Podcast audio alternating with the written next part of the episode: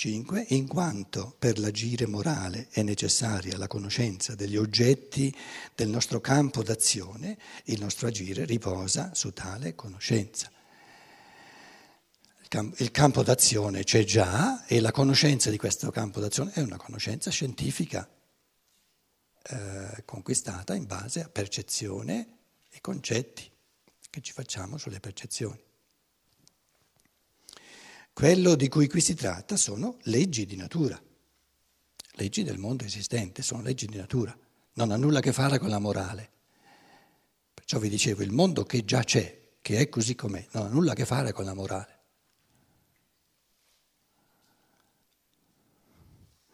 Abbiamo a che fare con la scienza naturale e non con l'etica. Ma allora, esiste o non esiste un'azione cattiva, moralmente cattiva? Esiste o non esiste un'azione moralmente buona? No, non esiste. Esiste soltanto un'azione morale, e quella è buona perché è morale, o un'azione non morale. E un'azione non morale è l'azione nella quale io non sono io stesso a livello, diciamo, intuitivo, a livello creatore, a livello di libertà, il produttore, il creatore dell'azione che sto compiendo. Sono un, un, un robot di natura superiore oppure puro e semplice. Mi lascio fare dal mondo. Quindi morale è la libertà, è la creatività fantasiosa, artistica della libertà, questo è morale. Il bene morale, questa è la libertà. Non morale, o se volete immorale, è la non libertà. Agire in base a impulsi che vengono dal di fuori. Rappresentazioni prese in prestito dal mondo esterno. E perché è immorale? Perché uccide la libertà.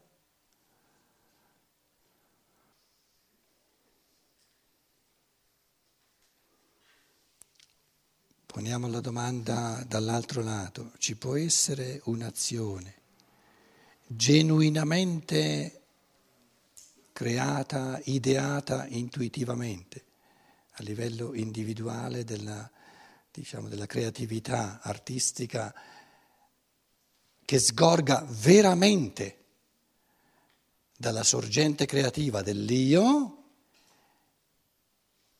e che abbia conseguenze decisamente deleterie, cattive, moralmente cattive nel mondo.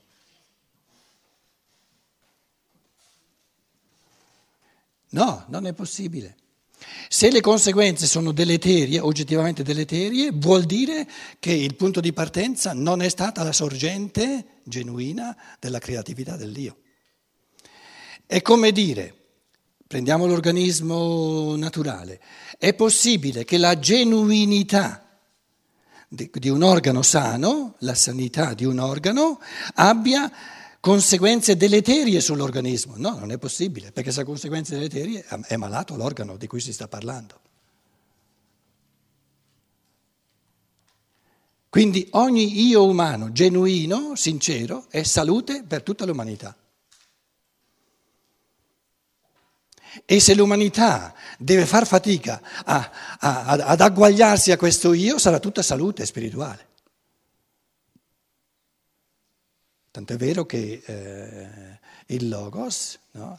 tre anni, per tre anni ha, ha, immesso un modo di comportamento no?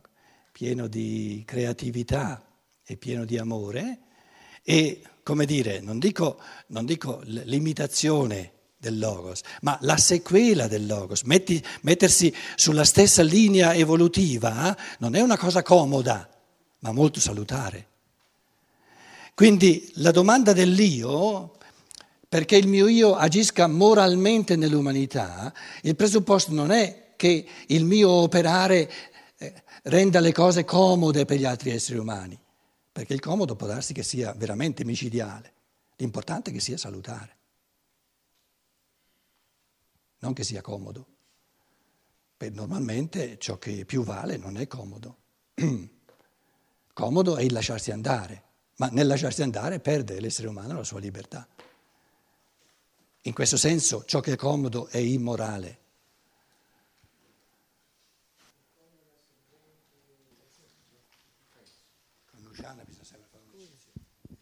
Quando la sorgente, diciamo tra virgolette, è inquinata, si... Eh? La sorgente non è mai inquinata. Tu hai detto la, la, la, l'effetto negativo è perché la sorgente n- non, non è quella giusta. Ah, non, sei, non, ci sei proprio andato fino alla sorgente? No, perché io pensavo dist- che si potesse fare a questo punto un distinguo fra io superiore e io inferiore. Eh, eh.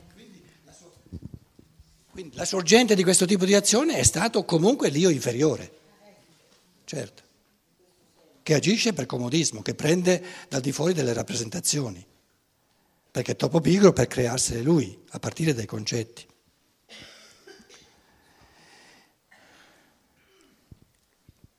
6. La fantasia morale e la facoltà di idee morali possono diventare oggetto del sapere solamente dopo essere state prodotte dall'individuo.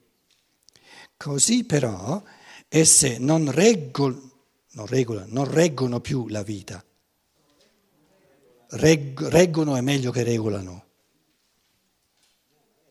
Ma l'hanno già regolata, l'hanno già retta e debbono essere intese come cause efficienti al pari di tutte le cause, solo per il soggetto sono scopi. Noi ci occupiamo di esse come di una scienza naturale delle rappresentazioni morali. Dopo che attraverso le loro azioni gli individui umani hanno evidenziato cosa c'è dietro, cosa c'è stato dietro, magari solo rappresentazioni o magari concetti intuitivi, dopo che tutto questo cammino dal, dal, dal, dal, livello interiore in campo morale si evidenzia, si rende percepibile nelle azioni, noi studiamo il comportamento già avvenuto morale degli esseri umani e come lo studiamo? Come ogni altra scienza, in base a percezione di quello che gli esseri umani hanno fatto, da che mondo è mondo, e creare dei concetti. Quindi una scienza morale non esiste. Perché la scienza presuppone un mondo di percezione già esistente. Invece la morale crea un mondo di percezione che ancora non c'è. Questo dice in un modo chiarissimo che leggi morali, leggi di comportamento morale non possono esistere. Sono tutti esercizi di potere, camuffati in chiave di leggi morali. L'unica legge di comportamento morale dell'io è il suo essere, ma chiamarla legge di legge è un uso improprio della parola, perché non è una legge. è un'esuberanza dell'essere.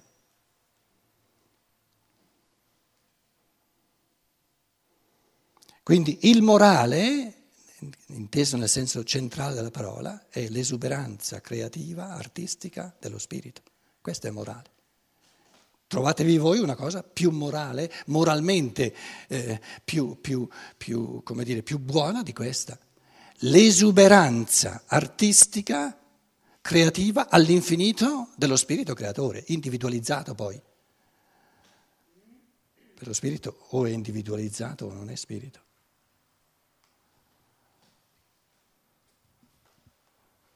E questo spirito creatore c'è qualcosa che deve fare, ha delle leggi morali da seguire? No, no, sforna, sforna, sforna all'infinito, crea. A Van Gogh mica gli date delle leggi di, di, di, di creazione, se finisce di essere un artista. O a Picasso, se volete, o a Raffaello, Michelangelo. Quindi la morale o è arte o non è morale. O è arte, allora è moralmente buono, perché realizza l'io, la pienezza dell'io, la estrinseca, la dona agli altri, oppure non è morale.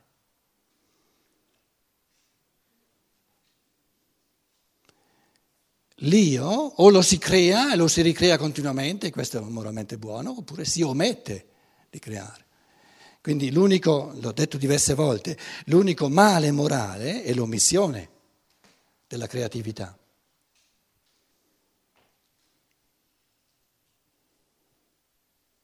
Non ci sono peccati, non c'è un male morale di commissione di qualcosa che uno fa.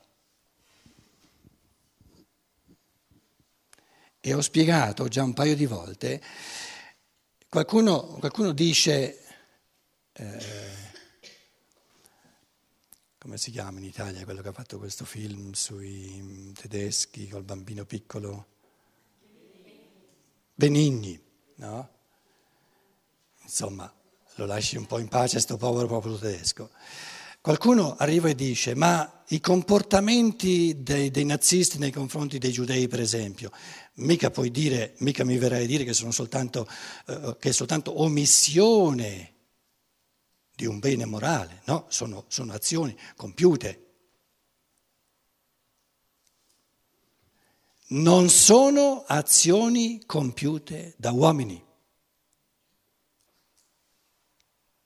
L'uomo è quell'essere nel mondo che non è ancora capace, non ha ancora il livello d'essere, di essere capace di compiere direttamente il male. Lo può solo omettere per fortuna sua. Allora il fenomeno del nazismo lo, lo capiamo unicamente, altrimenti diciamo degli errori, e quindi anche, eh, come dire, eh, ehm,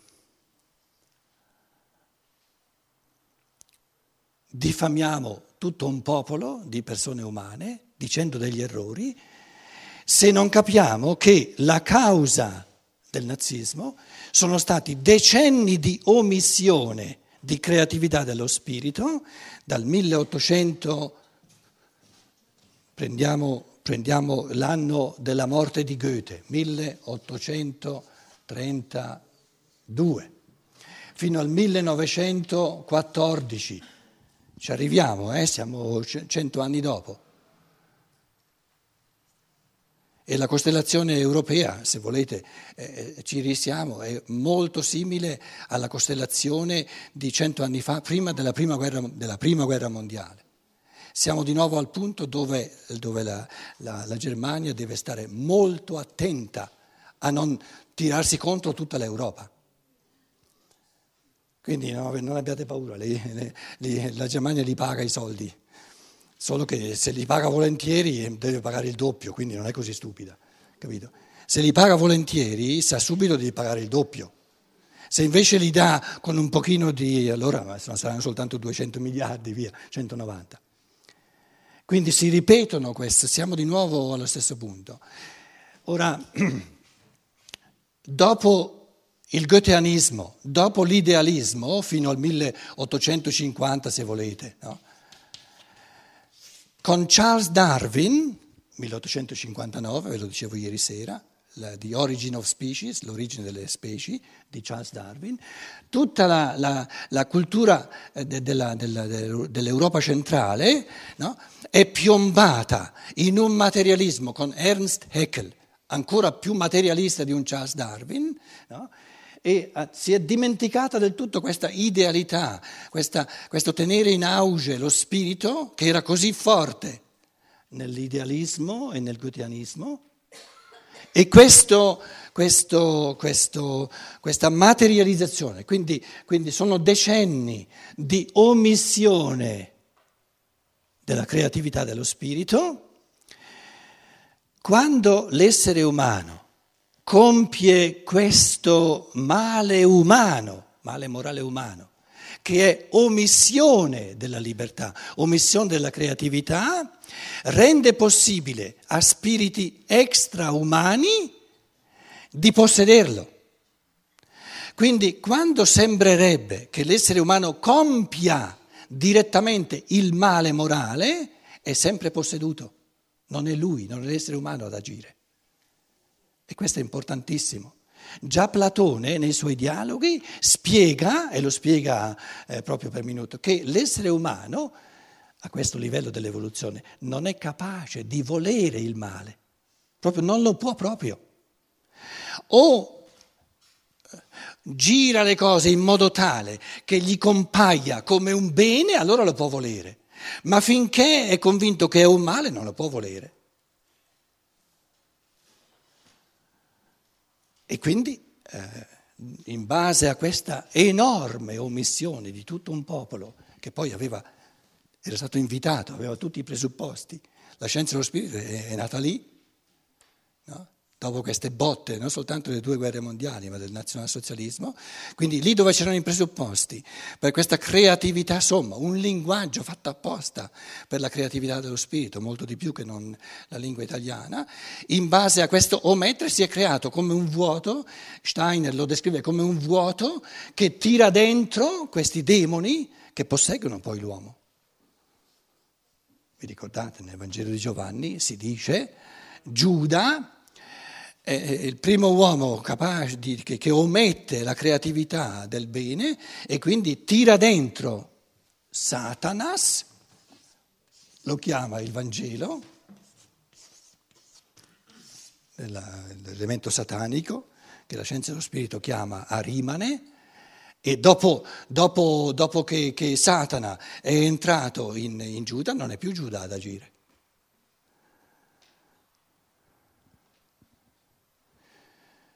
Quindi io mi, mi, mi, ribello a questo grande torto che noi da sempre, l'America in primo piano, facciamo a questo povero popolo tedesco.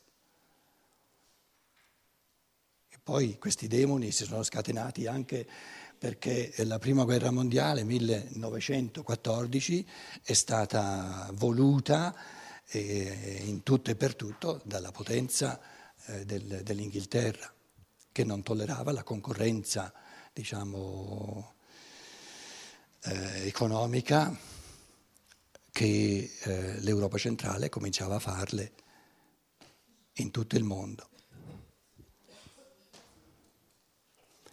Stavo dicendo, ribadendo, che il fatto morale umano si esprime in due modi. Il bene morale in assoluto nella sua essenza è la creatività dello spirito che è per natura artistica, per natura del tutto individuale, per natura del tutto intuitiva, primigenia, che, che è una causa prima, che non è mai causata da qualcosa d'altro. Questo è il bene morale in assoluto e ogni bene morale è una partecipazione a questa creatività dello spirito, che è il vero, il bello e il buono supremo, oppure il male morale non è fare qualcosa che è di per sé male, ma è omettere la creatività, la libertà, l'artisticità dello spirito.